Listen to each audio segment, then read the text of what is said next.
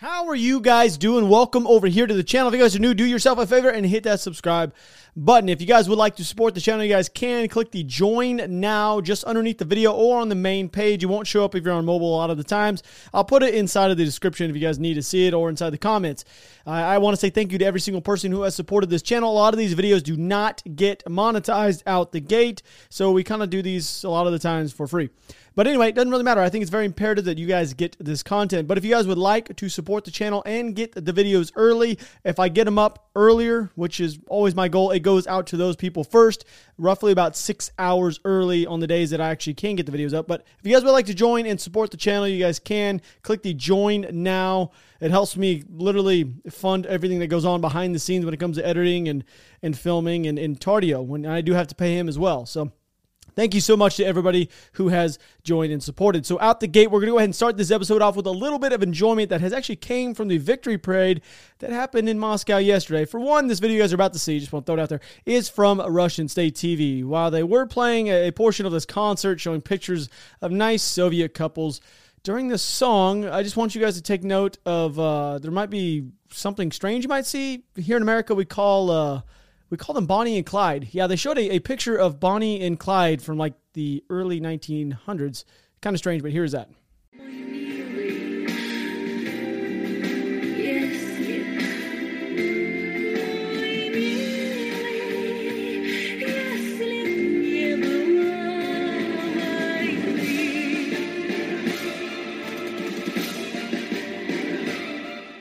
Anyway, they had a couple billboards up inside of Russia, which I guess they were supposed to be like Russian soldiers from World War Two. But unfortunately, they didn't do a little bit of the research. They probably should have done a little bit more research. They actually posted a uh, this photo you guys are seeing is actually of a U S Marine in Guam from nineteen forty-four. Uh, you can see this photo here is actually literally of, of the actual Marine inside of Guam in forty-four. He is clearly holding an M two carbine with palm trees in the background. So once again, not a Russian. That is an American. I don't know why they couldn't do just a little bit of research. It took me about four seconds to realize, wow, that is not a Russian. That is an American in Guam. Uh, this one's also fairly comical as well, but as you guys can see, placed here on what to be, it kind of looks like a store. It's showing its appreciation to its military, which is fantastic. I don't care what country you're, you're in or where you're from. Showing appreciation to your military members is a good thing. Okay, they do a lot. Okay. But they kind of went about this one in kind of a strange way because the fact of the matter is this is actually a scene from a movie with an American actor playing a pilot. So, all right. So there's just another one. Uh, these two right here, another another one for you guys. Um, you got top and bottom here. Oh, gosh. The top image you guys know is an iconic one. Uh, this is, they for some reason decided to flip it around. Everybody on planet Earth has seen this image, okay? Everybody has. Now, this was taken back in World War Two. It was used to raise money for bonds. Uh, it was it was literally a stage photo that the Marines took. At least, I mean, they flipped it around and they stuck a Soviet flag on top, which is kind of weird. And the one on the bottom is clearly an American fighting somewhere down on the Pacific Islands once again. I don't know why they keep using these photos of, of, of Americans from World War Two. It's kind of strange. Um, and then they're also using this one that's an iconic photo, and everybody knows this one. You should know this one if you guys live in America. It's from Norman Rockwell. Uh, anyway, it's been changed over to, to say the Russian world for the Soviet's sake. I don't really understand why. And I like how they changed the clothing of her, of what she's originally wearing from blue to red, and they got rid of her glasses. So Russia is doing a lot of fan- phenomenal things. For some reason, they want to take iconic photos and stuff from back in the forties. I don't know if they realize this, but it is twenty twenty-two. So yesterday, we actually said that the air show was canceled over the victory parade that was going on inside of Moscow. So today, we got a little bit more confirmation. The R P Bs actually came out and confirmed that the, that the air show was sabotaged, that they canceled the, the portion of the parade, and it wasn't due to weather. Yesterday, they said it was due to weather, but apparently there was another fire at the Perm Aviation Facility in which this is the staging area for the MiG thirty-ones and MiG twenty-five P Us, in which the MiG thirty-one was supposed to be the one that was accompanying the doos, Doomsday uh, plane. Okay, the big, giant plane. That's pretty much if if nuclear strike had happened, this is where everybody, top brass, and everybody would go inside there and fly in circles until it was done and over with. But anyway, I have no idea what group is pulling off these sabotage events all throughout Russia when it comes to these fires. But if you're on the Ukrainian side of this war, it has to make you smile just a bit because they aren't like inflicting like a large amount of damage when it comes to stopping Russia from advancing, but they sure are causing them a, a one heck of a headache every single day with either blown out bridges or some random buildings on fire. We've seen everything from well, they've actually been going after like ammunition, ammunition depots, fuel depots.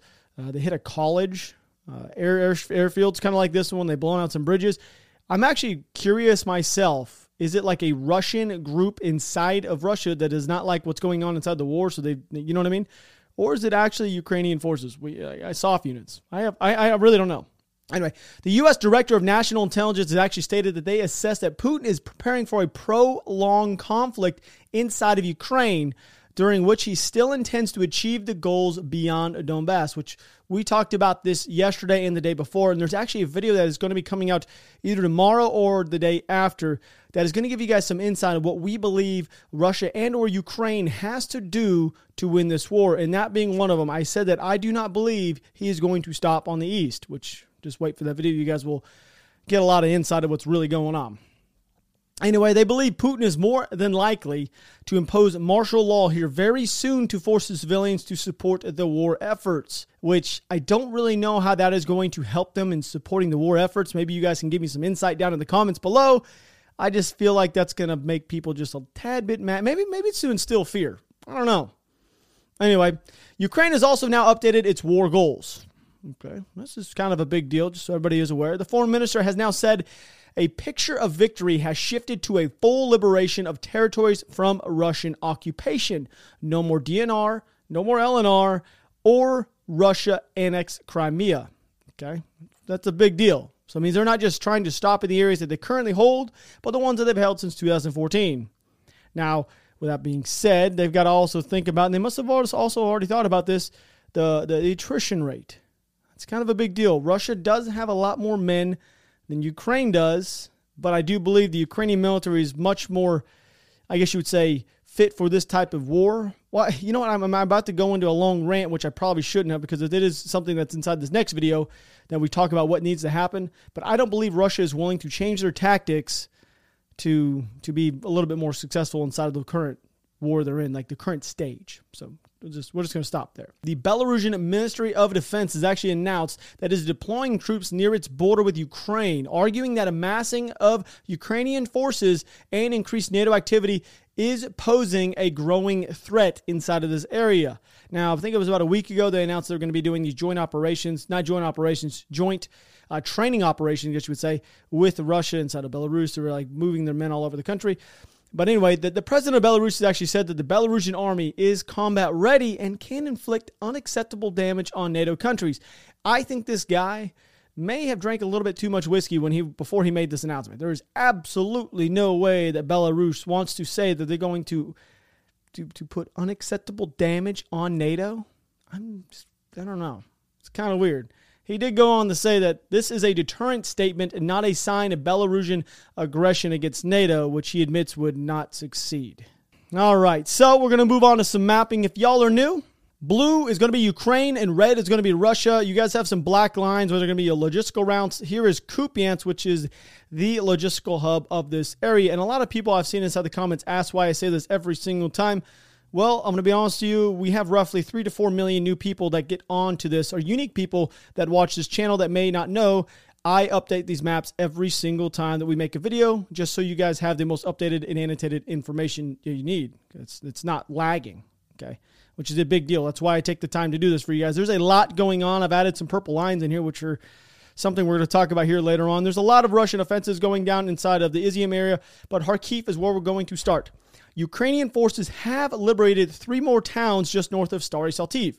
And just north of it is Verkhnii Saltiv, and then you have Rubizhne. This is the, the second Rubizhne that I know of inside of this country. There's another one over on the eastern side, but and then at Barak. So these three areas right here have been liberated, and I actually think I said this about three days ago. I believe they were actually in the process of doing it. Now, this X right here is a blown-out bridge. This is one of the ones that the Russians actually took out on their retreat back. This is a big deal, so everybody is aware. All these areas are now making it a little bit more accessible for the Ukrainians to hit this main area of Vovchansk right here, which we do have it indicated as being a an area, a key area, which needs to be held either by Russian or Ukrainians. Now, this is one of the main reasons why. This main route that comes in out of Belgorod is one of the main routes that leads into Kupiansk. Now, the M seven seven sevens, you know, the howitzers we sent over there, they can easily touch these things from the city of Rubizhne, which is right here. This is, I mean, I'm talking, that's probably roughly about ten-ish miles, ten to twelve miles which is well within range, well within range. So I keep seeing reports that there's a Ukrainian force that's actually been pushed out of Ruski-Tiski right here, which I think actually, you know what? I think it's just Tiski. Trying to take the Ruski out of there. It states that the Ukrainian forces have liberated all the towns leading up to Lipsy and Lipsy itself. That one's a little bit more difficult for me to believe because it's only coming out of one source that I have. And then I saw another one that coming from out of Russia that say that the Russians retook Lipsy this evening. So I don't, I don't know exactly. So we're going to let this one play out for right now. But if you were to say that that would be the case, that means the Ukrainians control all the way up to here, which this black dotted line you guys are seeing is a new defensive line I believe they're going to try to set up. I don't know. We're going to wait another a day or so and kind of let to see what goes on. But this is a big deal because this would this would actually put, put the Ukrainian military closer to the border. I do not see them actually going into Russia and trying to take any sort of Russian ground or ground within Russia. I don't think that's going to happen. I would just expect them to fortify and set up strong defensive lines along the main routes coming in from Russia. Now, the same source that is stating that they actually took Lipsy and liberated the towns going up is, is actually warning of a potential Russian attack coming out of Belgorod. Now, I could see this being a thing. These troops would be redirected to the north, uh, to the northern side of Kharkiv that were originally intended to go down near Izium to help with the assaulting element inside of that area. I could see that being the case. Now, here's Belgorod right here. Now, we know this is one of the main supply areas that's, that was, was supplying the northern side of Kharkiv and Kharkiv itself. Now, I, I could see them redirecting a lot of the troops to come down these main routes and start securing all of this land that is just north of the area that they're actually losing. They cannot lose this side of the country, which they have been. So the main bridge that has been blown by the Russian forces in the town of Ruska-Lazova has actually, I actually have a video I'd like to share with you guys, and here's that right here. So here's Ruska-Lazova right there. The, the, the Russians have been retreating inside of this area. Uh, here's a piece of the video showing you guys the bridge I'm talking about. В Руській Лозові. Ви бачите, як втікали, як втікали звідси російські війська. Вже порозбирали БК тут все. Ну, отак от. Противник просто в паніці втікав, вибитий українськими військами з Руської Лозової. And we have one more thing that's been added to the map, which is just right here. Now, this is going to be a heavily fortified area outside of Kuzacha-Lapan, which we know that they have been, they have been the Russians, that is. They've been noted two days ago to start entrenching inside of this area, which means they're setting up really heavily fortified defensive positions, knowing that they're going to have to hold this ground. So there is that. The U S defense officials have stated that they believe there is only about three B T Gs worth of men around Kharkiv as of right now, which will make a little bit of sense as we know that Ukrainians have been able to make such large advances and hold ground after pushing through. Okay, that is that is kind of th- something to take note of. Once you once you take ground, you got to leave men back to hold the ground. Okay, now I'm not inter- entirely sure why they would shift so many of their men away from this area because I, I recall about a week ago there was roughly seven B T Gs worth of men outside of Kharkiv, and I know there wasn't four B T Gs worth of men K A and or wounded inside of this area. So, I don't know. They also stated that Russia is down to a total of ninety-seven B T Gs inside of Ukraine from the original one hundred twenty or so that they started with uh, around roughly February twenty-fourth when they started their initial invasion. So, I'm going to talk about one little piece before we move out of Kharkiv. Now, I'm going to show you guys, I'm going to circle them here. There's two elements of Russian forces right here we need to take note of. Now, these two elements, they're going to have to figure out what, what they really want to do with their life because they're not really holding any any particular ground that's really important. Maybe maybe the one that's just, so, just north of... of uh, Ruska-Lozova right here. Maybe this one's a little bit more imperative because it's on the main route. But this one that's over here on the eastern side, this one is not really doing much. I expect this one to pull back. It's going to need to pull back, or it's going to become encircled from either side by Ukrainian forces. It's going to have to retrograde back and link up with its forces near the border. Like, I, I, I don't doubt that's going to happen. And if it doesn't happen, then there's not a lot of common sense in the Russian military, and I could see this sitting inside of America as of right now. So I do, I do, I do think these ones are also going to pull back, and they're gonna, they're gonna sit on one of these, one of these main lines. You guys see this black line right here. I do believe that's going to be a thing, and they're going to set up a defensively held front that's extremely strong and dug in, and just take the re- reinforcement from Belgorod, regroup, and try to push back down towards Kharkiv. But anyway, that's what we got going on over here in the northern side of Kharkiv, and we're actually going to move over to the eastern side of the country. So we're going to slide down over here. There is quite a bit going on uh, just south of Izium. So here's Izium right here, just so everybody is aware. Here's Izium right there. So that is Izium. All right. So just south southwest of Izium, we're going to go so pretty much this way. So this is the area I'm talking about. This is newly acquired ground by the Russian military in the town of Valkya Komnyashuka. All right. Definitely jacked that one up. But doesn't matter because you know exactly where it's at. It's on the main route, P seventy-nine, headed towards the town. It has been heavily contested over the last several days of fighting between the Ukrainians and the Russians. But inside of this area, the Ukrainians actually decided to retreat a little bit west and northwest to predetermined locations. I have actually annotated them. There's two separate ways. Now, there's a reason why this one's a little bit more significant. That's on the western side because it is a crossroads. It goes west and north. So, anyway, that does happen during a time of war. You are going to have predetermined areas you guys are going to retrograde back if you're getting your teeth kicked in, in which they were. So, we have visual confirmation of the pontoon bridge we spoke about yesterday that was blown up uh, just outside of the town of B- Bilo Horvica, which is over here, which I could show you guys. So, here's Bilo Horvica right here. This is the area. Uh, we're going to talk about this main river that's going over there here in a second. But this was destroyed by a Ukrainian ambush yesterday, and I just want to give you guys some visual confirmation what it looks like. I do not have an update on the Russian platoon-sized element that had made it cross prior to the Ukrainian ambush. I believe it was actually a recon unit. The more and more I, I, I looked into it, which would make a little bit of sense. The recon unit, all they're going to do, push forward. They're actually going to try not to get into any type of conflict. They're just going to um, basically call back what is going on, enemy positions, where they're at, and try to slip back. That's pretty much the idea behind that. They, they actually want to stay out of contact as much as they possibly could. Anyway, so I've added this dotted purple line, which indicates the river, okay, the Seversky Donets River. If you look at the current positions by the Ukrainian, or excuse me, by the Russian military along this purple line, I want you guys to take note and to notice that they are somewhat close to establishing a very strong defensive line along this river. Now, they do have a fairly tough fight ahead when it comes to them trying to secure the town of Lyman and also pushing through to Oleksandrivka, which has been shown to be very tough. But it's also one of the type of things that if they are able to get through this area, they will effectively control the northern side of the river, making it extremely difficult for the Ukrainian military to then mount any formidable offensive to retake the ground if it is lost. So that is down over here. So here's Oleksandrivka. So if they do somehow take all the way through this area, which is this, this purple line, which I am now drawing on top of for some odd reason, that right there would make it very, very, very difficult if the Russian forces are able to push through this thing, because most of the bridges will be blown out, and it will make it very difficult for the Ukrainian forces to, to mount any sort of offensive to take back that lane on the opposite side.